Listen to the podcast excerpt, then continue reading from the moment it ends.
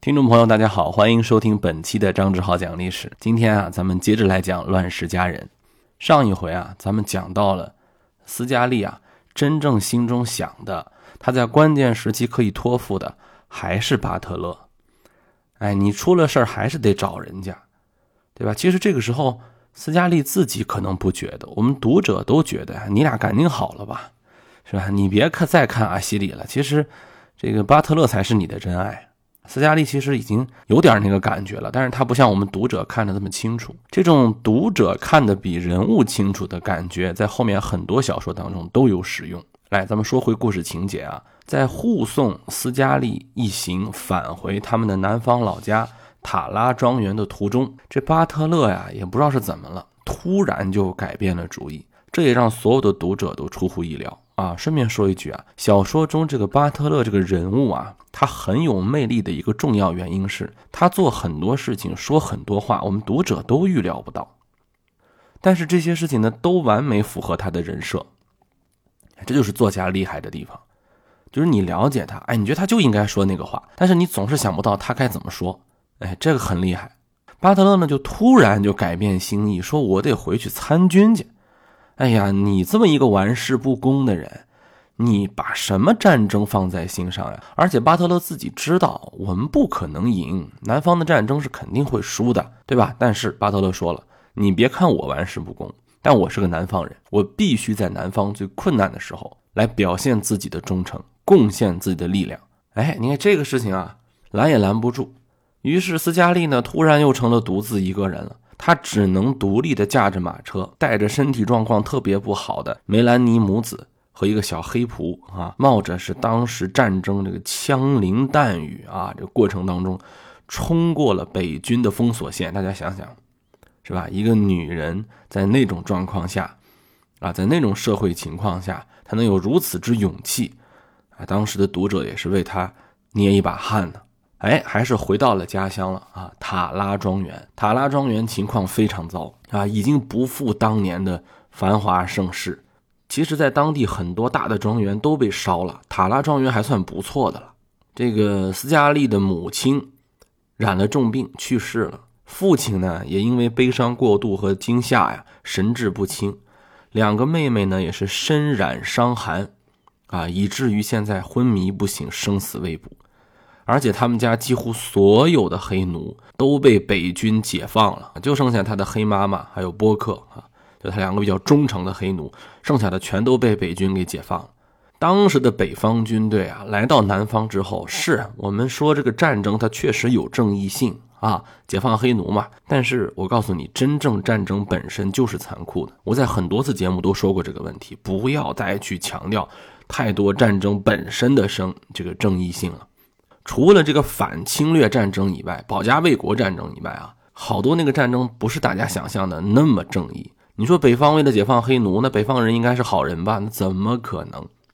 烧杀抢掠，把南方的棉花几乎是全部烧毁，抢夺所有的食物、财物奸淫掳掠，一片败相这个时候斯嘉丽呢就展现出了他主人公光环，对吧？南方女性的坚韧。她说了，我一定要振兴我的老家，对吧？我向天发誓，我要让我的这个塔拉庄园重新回到之前的盛况，我不能再挨饿了不能再这样继续下去。你可以说这是女性意识的觉醒，很多人就说嘛，你看这是一个大女主的戏，但是我觉得这更是一种生存本能人在逆境之下，这可能不分男女吧，你非要说它是女性的意识觉醒，那我觉得这个也不是完全因为女性吧，男女这个地方我觉得没有必要去这样的过分解读。我觉得就是一个人在绝望之中被大压到极点之后，他的生存本能开始闪光摒弃自己贵族小姐的那些娇气，是吧？特别像那个锁麟囊那个情况，那现在没有办法了，是吧？大水都冲了我家了，家人也找不到了，我就得给人做老妈子去我还能做小姐吗？不行了呀，是吧？现在家庭就是这么个情况，母亲死了，父亲神志不清，两个妹妹要靠我的好朋友也是这个样子，那我怎么办？这个时候就逼着斯嘉丽开始变得冷酷务实坚强亲自率领塔拉庄园的众人开始劳作啊，拿起武器保护自己的家人。这个大的动乱呀，人就会变成鬼啊！我最近我看那个《鬼灭之刃》啊，我这个日本的漫画啊，动画片，有时间我会讲一讲的啊。真的不要太小看这个二次元的东西啊！有的时候我也不了解嘛啊，总是原来觉得这有什么呀，动画片小孩看的，真不是，里面对于人性的剖析啊，真的是非常的深刻。对吧？只不过是用一些象征的手法，平时没事的时候一个一个都人模狗样了，但是一旦失去秩序，战争一来了，那人的鬼性就全出来了，贪婪、残忍。你作为一个女性，在那个时候要保护家人，那非常难啊！战争就算是结束了，但是一切就能变得越来越好吗？不一定。这个地方呢，作者也没有完全放下感情线。比如说呢，他安排了斯嘉丽的心中的这个梦中情人啊，一直他觉得他自己喜欢的这个阿西里从战场上回来了，哇，这个人厉害啊，战场上没有死，回来了。那么其实斯嘉丽和瓦西里，包括梅兰妮，那不是瓦西里，阿西里啊，瓦西里是什么名儿对吧？这是一个和阿西里、梅兰妮他们间的感情会不会有一些变化啊？巴德勒参军了，到底会不会死？是吧？塔拉庄园能不能恢复之前的荣光？战争这个东西啊，两方之间肯定各有立场。那么说实在的，这个乱世佳人确实是南方立场，有啥说啥啊，一定要讲清楚。做这篇小说的作家啊，这个他绝对是持南方心态的，他对于整个小说里面的立场，他是坚定的坐在南方一头的。但是我就是这种态度啊，我们可以说认清他的立场，但是没有必要就一下把人家打成一个异类啊，说你肯定就是个坏人，你就是抹杀别人的优点啊，你就是这个对历史进行描摹。我经常讲课的时候啊，我经常这个包括我们录制音频的时候，给大家做节目的时候，我也说了，人不可能没有史观，他就是一南方人，他写南方的故事，他怎么能以北方的史观，他怎么能以客观的史观，对吧？不可能。有很多那个解说球的那个解说员，哎，我要以冷静客观的态度来解说，那不可能的事情。我就觉得有些解说员特别好，哎，我就知道我支持哪个队，我就解说，是吧？啊，那就应该客观呀。对方的球迷听得不好，那世界上就不是就他一个解说员，对吧？那解说员多了，那再叫一个来不就完了吗？不是挺好吗？干嘛非假装自己客观？这世界上有客观的事儿吗？不可能的，不会有一个人写一个南北战争的东西他就完全的客观。你就算一个，哎，我找一个法国人来写会不会？那也不会。你找一个中国人来写也不会。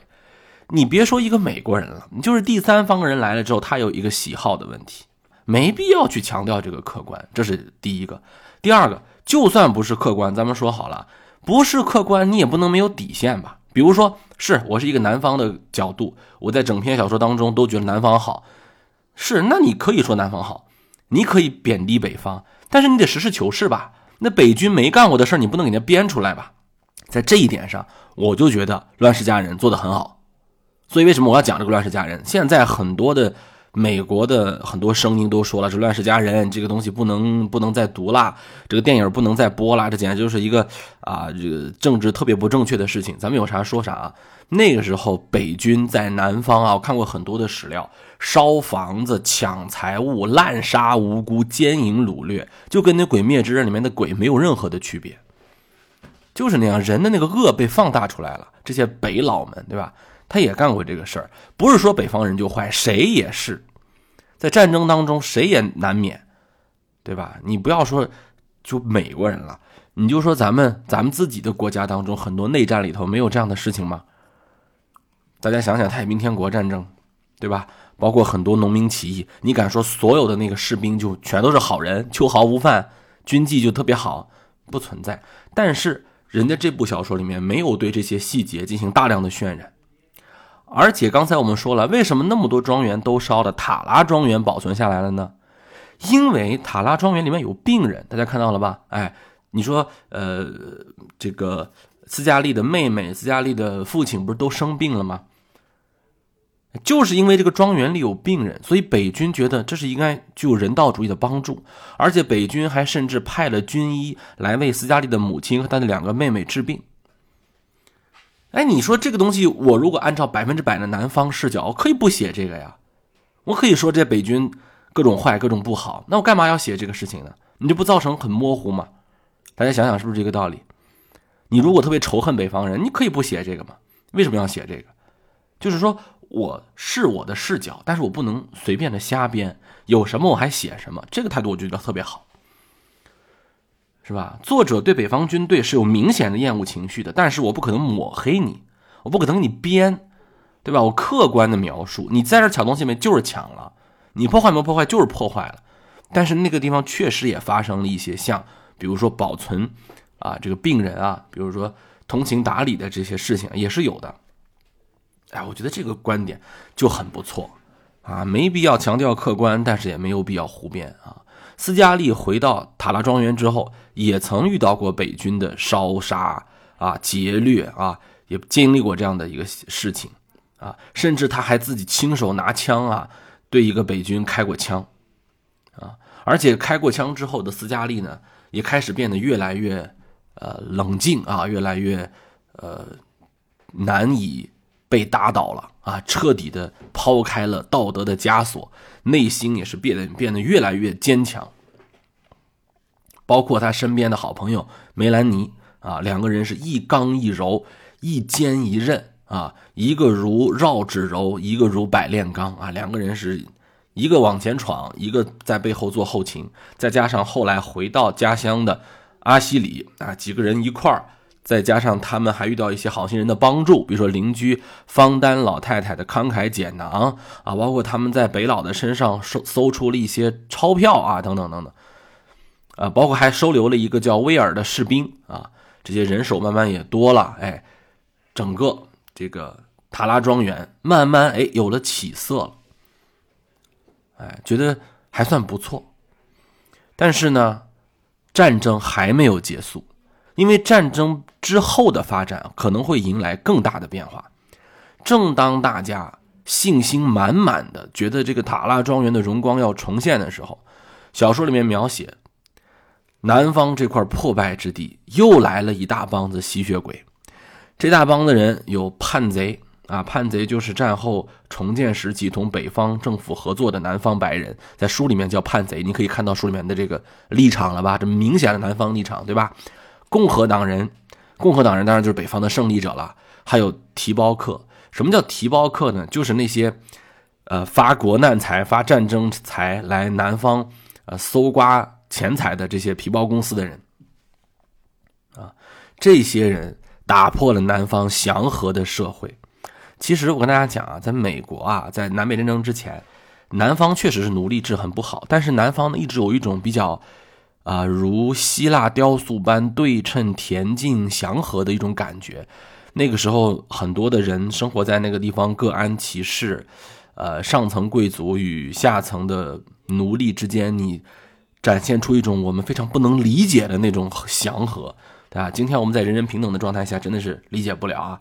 当然这是我还是说那句话，这是小说作者写的，我现在讲的是小说啊，但是我也给大家讲到了小说作者的历史观，所以这个事情呢，我还是相信的啊，就是确实那个时候有展现出一种现象。我还是那句话，我就举例子，就举这个大宅门嘛。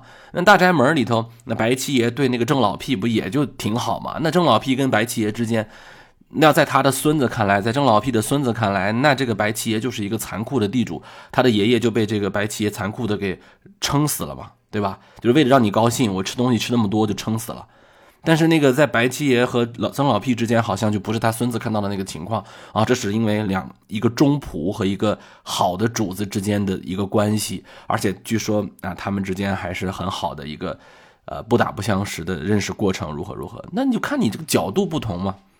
啊，当年演这个大宅门的时候啊，第1部、第2部的时候就有人说过啊，这个电视剧怎么有点为这个旧社会唱赞歌的感觉啊。就是角度不同的问题。这南方呢就看不上这些人，就觉得这些背包客呀不是背包客，提包客啊，就是皮包公司啊，这些共和党人他们都是打破我们南方祥和的啊，社会现象的，都是一些政府的坏人。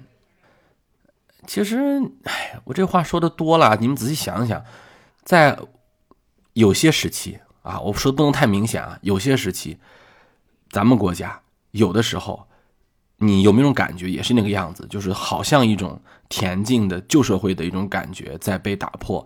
我们就把它称之为解放，那当然有一些遗老遗少就觉得那个东西就不好嘛，是吧？你角度不同的问题，当然我们要有原则，是吧？我们要有原则，这个没有问题。就是你看有很多人说我这个求生欲很强，我为啥求生欲强？因为我经常在这个生死的边缘的行走，我要是不在这儿行走，我就不需要展现求生欲了嘛。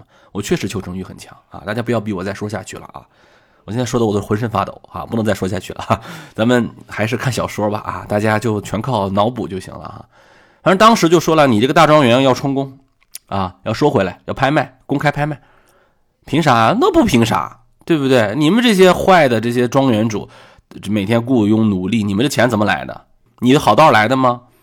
对吧？不把你弄死就不错了，收你的庄园就收你的庄园，收回来。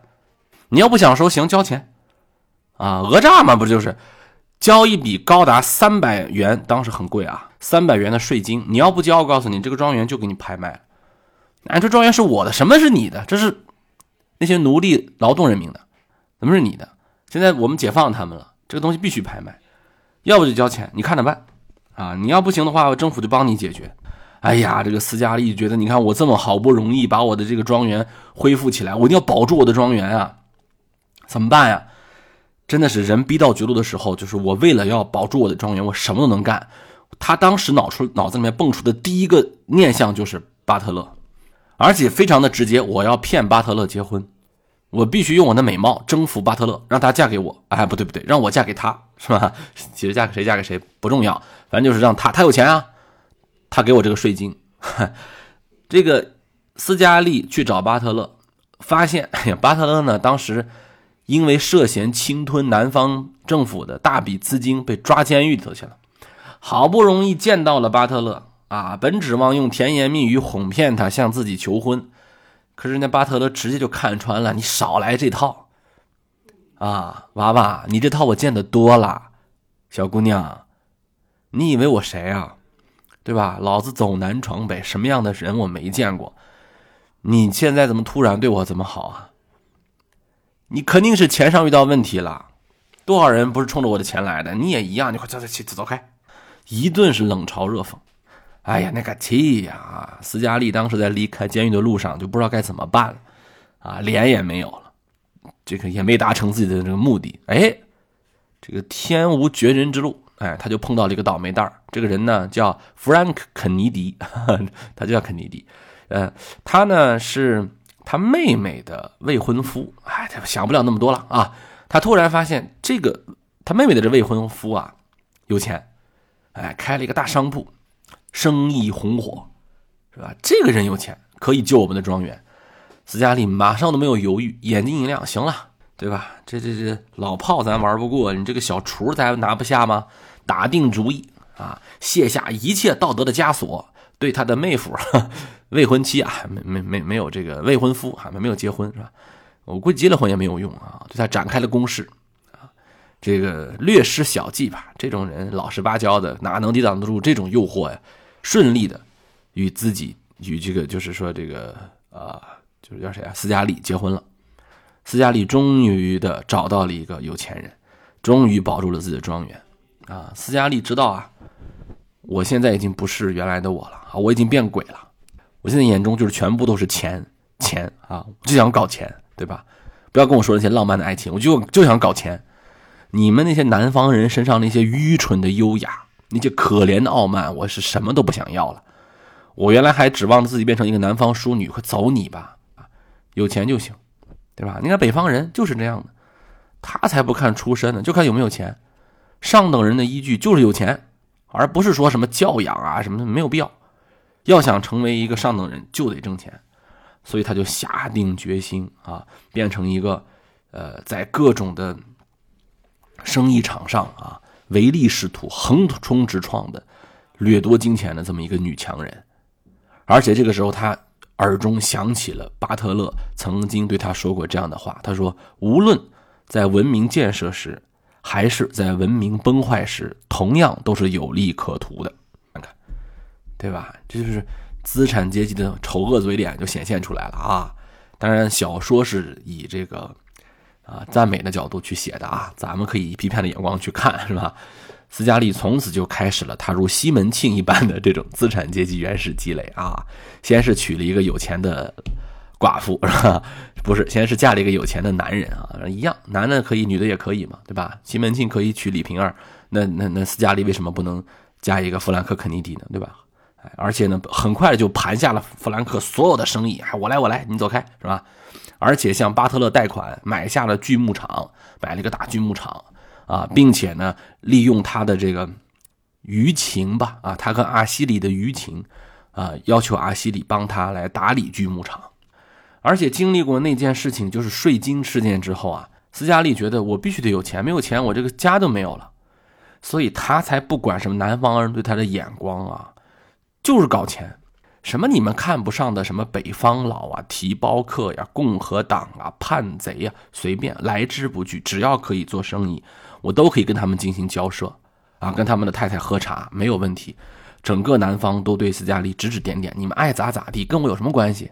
对吧？我就挣钱。而且这个时候斯嘉丽还跟弗兰克生下了一个女儿，但生下女儿也没有用，就是女强人，专心致志的经营着自己的大买卖，经常作为一个女人独自驾着马车就穿越各种危险地带，包括黑人贫民区。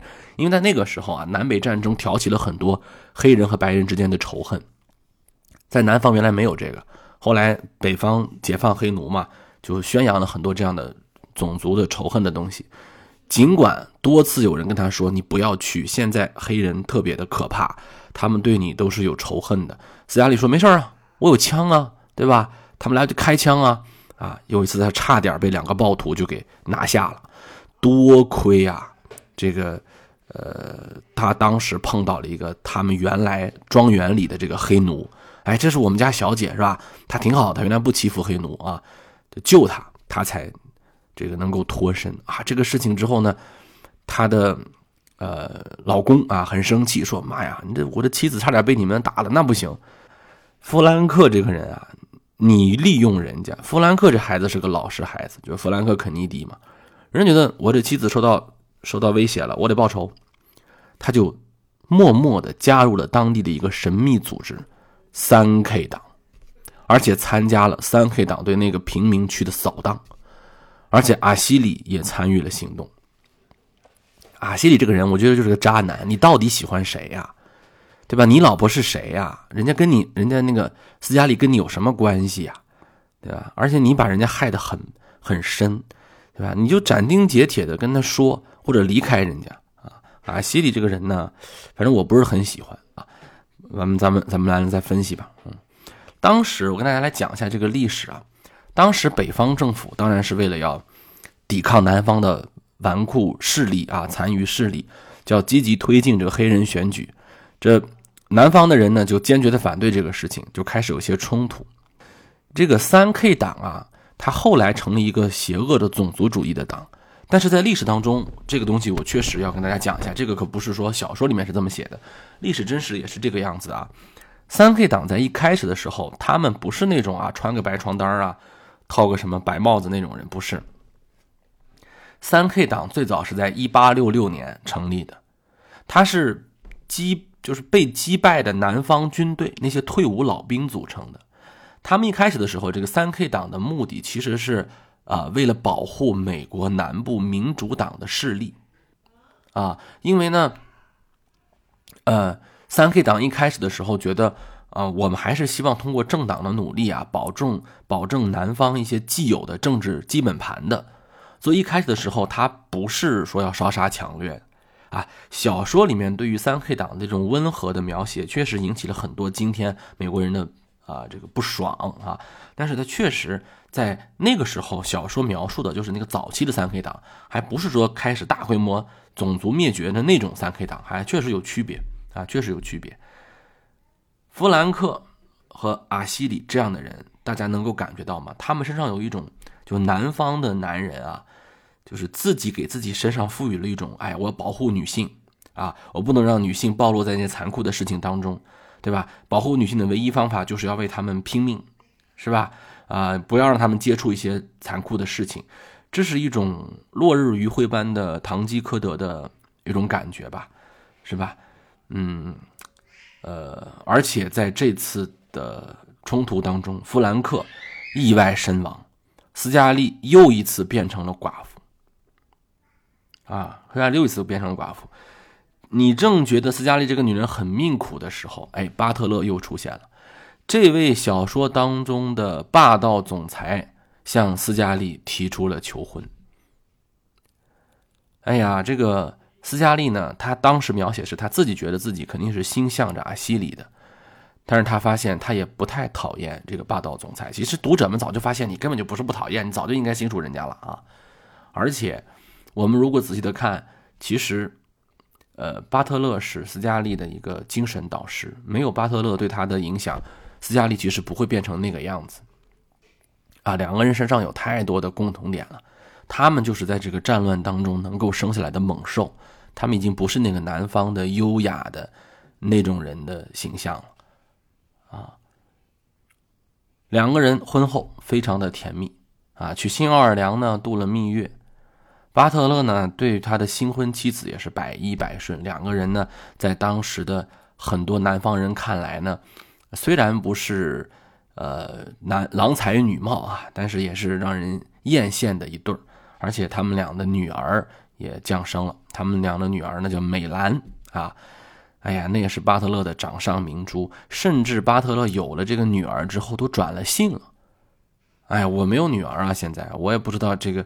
我听说过很多人是这样，就是一个父亲如果有了儿子和有了女儿，他是有很大的区别的。我不知道咱们听众当中有没有这样的，可以给我讲一讲啊，对吧？我呢，我也没当过女儿啊，我也没有女儿啊。这个据说啊，就是再坚强的啊，再刚烈的父亲，有了女儿之后也会变成女儿奴，是吧？这个巴特勒就是这样，他有了女儿之后，他之前所有的那些桀骜不驯啊，那些张扬跋扈啊，全都收敛了。他竟然觉得，我要把我的女儿，你看我虽然原来很酷哈，我是一个真朋克，是吧？摇滚范儿，但是我不希望我的女儿变成一个夜店咖，我希望我的女儿去上芭蕾舞。所以他就觉得突然就变了啊，是衣着也变了，他开始收敛他的东西啊，纹身也洗了，是吧？开始跟那些原来从来没有打过交道的，他原来根本很看不上的那些优雅的南方上层人物开始打交道，开始主动的去进入一些美国南方上层的优雅的社交圈，想让他的女儿变成一个优雅的南方小姐。但是故事又有转折，转折又来了。转折呢是在阿西里的一个生日派对上梅兰妮呢就跟斯嘉丽说，我想给她一惊喜，你先帮我拖住她一下，好吧？所以斯嘉丽呢就奉命前往锯木厂，锯木厂不是阿西里在打理吗？对吧？就想拖住他，跟他聊一会儿天，然后呢让他的好朋友梅兰妮为他准备一个生日派对，给他一个 surprise。但是两个人独处的时候就不好了两个人开始说着就抱在一起了。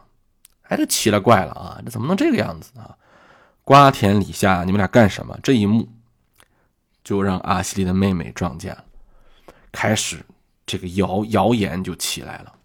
梅兰妮正史范儿厉害，她相信她的好朋友，也相信她的丈夫，她热情地接待了她的好朋友和她的丈夫，用实际的行动告诉众人，我跟我的好朋友和我的丈夫，我们三个人没有问题斯嘉丽跟阿西里的名誉没有受损。但是巴特勒心里面很清楚，你少跟我玩那套，他有他的涵养是他的事儿，你们俩是什么情况我不知道吗？对吧？两个人激烈的争吵。第二天，巴特勒就带着他的女儿美兰就走了。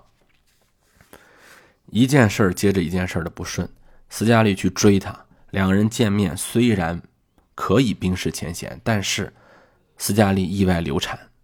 巴特勒非常后悔，还没来得及后悔呢，两人刚刚要重归就好了，小美兰在骑马跳栏的时候坠马而亡，两个人的掌上明珠没有了。两个人的婚姻走到了一个冰点，巴特勒一下就变了一个人，他原来的那种风度翩翩完全没有了，变得每天愁眉苦脸、邋里邋遢，斯嘉丽也陷入了绝望啊！而且他们这个时候好朋友梅兰妮也去世了，对吧？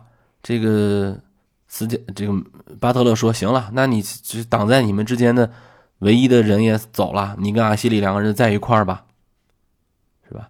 小说最后给了一个很开放的结局。到底巴特勒能不能跟斯嘉丽重归于好？他们之间下一步会如何发展？斯嘉丽能不能正大光明的和阿西里在一起？他到底会选择谁？不管怎么说，明天都是新的一天。哎，故事就在这里戛然而止了。有些人呢觉得这个故事的开放性结局很好，有些人呢觉得应该给我一个确定的东西，但是我倒是挺喜欢的。那也可能是因为这种结局才让它不断的成为大家讨论的焦点。其实小说里面也说了啊，斯嘉丽其实真正他发现他爱的不是阿西里，我们之前上一集就说过，这是一个小女孩对于自己虚幻形象的虚幻的她的想象的一个情况，她爱的并不是阿西里本人，她其实自己爱的本身就是巴特勒啊。而阿西里这个人呢，其实他心里面就是有梅兰妮，可是他又不懂得拒绝，就是那种天生张无忌性格，受不了女孩的眼泪啊，造成了这么多人的悲剧啊。所以说真的是有的时候一定需要斩钉截铁啊。整个这部小说规模之宏大，感情之细腻，从大视角到小人物，处处体现了美国那个时代人文社会各个角度的面貌。在1940年的时候，电影与国内观众见面。哎，你那个时候拍电影拍得很早啊，39年拍是吧？我忘了，那40年在上海就演了啊。当时上海是国际之都嘛，大家都去看啊。其实我知道很多朋友也是因为这部电影才知道了这部小说，才后来找来去看的啊。我们既可以在这里面看到跌宕起伏的爱情故事，也能了解南北战争时期美国南方的政治文化风貌，也能了解那个复杂的美国种族问题是怎么来的，它的历史渊源是怎么回事，对吧？我不能说《乱世佳人》可以给我们全部，但是它真的给了我们一个很好的南方角度。我们作为中国的读者，与其读那些历史啊，不如直接走入历史当中。《乱世佳人》这部小说在1936年第一次出版的时候就卖了100万册。大家不要忘了1936年的时候美国经济可不怎么好，也是处于大萧条时期。乱世佳人这部小说的作者呀，是一个我们说一生就写过这么一篇小说的作者啊。他的成功我们说不能离开那部电影嘛，是吧？1939年塞尔兹尼克公司把这个小说成功的搬上荧幕，费雯丽是吧？克拉克盖博，一个美的惊艳啊，两个小胡子，这个性感俏皮啊，让很多人觉得他们俩的形象就是小说当中的形象啊。而且在1940年的奥斯卡颁奖礼上，是一口气拿下10项奥斯卡的大奖。有人说它是至今，如果加上通货膨胀的话，至今影史票房最高的影片。他的作家，我们来稍微说一下，他的这个作者呢，就是这位女性作家玛格丽特·米切尔啊，一生呢其实就这么一部作品啊，他写完之后也没有再动笔。他的去世很惋惜啊，他是在50年代的时候吧，死于车祸的。他是一个从小就出生在亚特兰大的人，所以说小说当中有很多都在亚特兰大啊，就是在一个佐治亚，他就是写他的家乡，就像老舍先生写北京一样，就是这个样子啊。而且米歇尔是祖孙3代4代都生活在这儿，他的祖父也确实参加过内战，而且不少长辈也会给他讲，我觉得这就是《红楼梦》嘛，对吧？这就是茶馆嘛。1922年，在1926年，作者呢他在亚特兰大周报啊，亚特兰大周日报啊，这个担任专栏作家和记者，所以他也积累了大量的写作能力、历史素材。后来他就辞职在家专心的写作，而他自己身体不太好，在他的家人的支持下，他开始了为期数十年的创作。